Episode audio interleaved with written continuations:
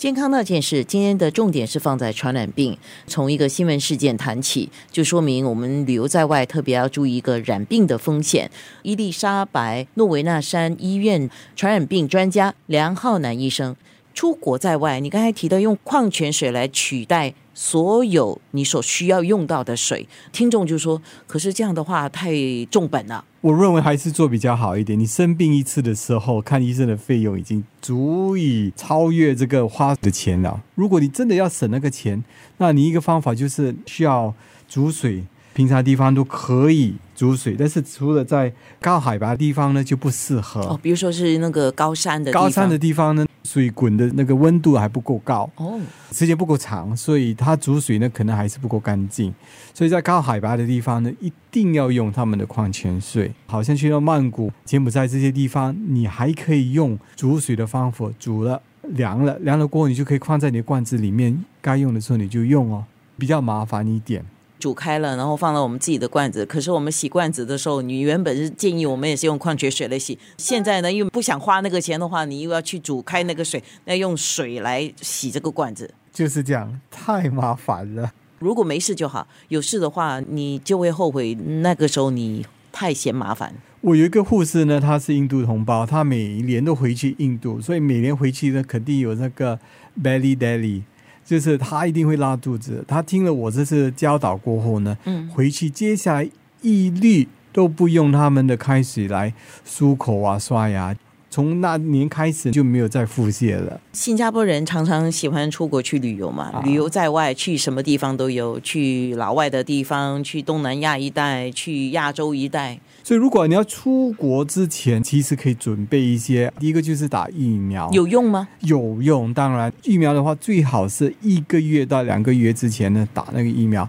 可以打的通常是流感，还有那个 A 型肝炎，或者你去那些比较贫穷国家的话，吃的可能会肮脏一点的话，甚至有那个伤寒的疫苗可以打。你打了过后，大概两三个星期到一个月之内呢，就会有抗体，所以去的时候会比较安心。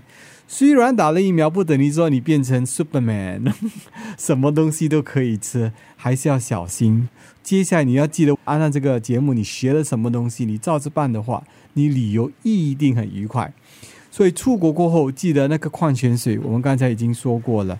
你去之前呢，也应该带一些酒精。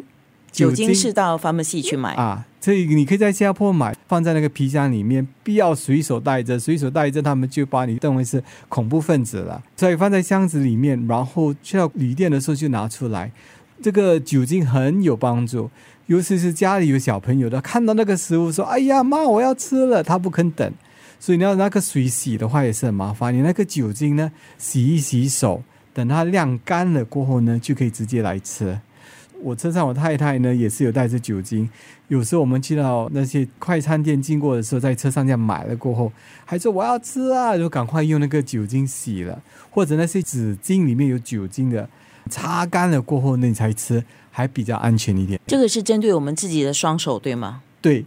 可是那个食物本身如果不够干净，你就算手干净也没有用啊。对，如果食物肮脏的话呢，你就没法子。所以你选择食物很重要。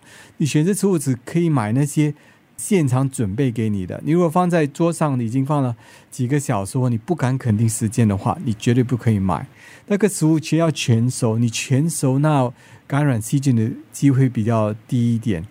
如果你吃的是沙律，如果他们洗不干净，那你吃的就是肮脏的食物，肮脏的沙律了。水果方面呢，看起来哇，好甜哦！甚至那个黄梨看起来那么黄，那么甜，那个甜味你都闻的，千万要小心。切的时候他们切不干净，细菌也在里面，你吃的时候你就中毒。所以你要吃这些水果的话，一律是第一个，你要自己削，不可以削，自己不可以把它剥出来的话呢，不要吃。所以香蕉啊、橙啊，比较安全一点，带皮完整，带皮完整的。黄梨这些一个方法就是你带回去旅店自己切，当然你要切之前要有那个刀，洗的时候东方人也是用矿泉水洗。如果你要当场拿的话呢，那你你你先祈祷一下才吃吧。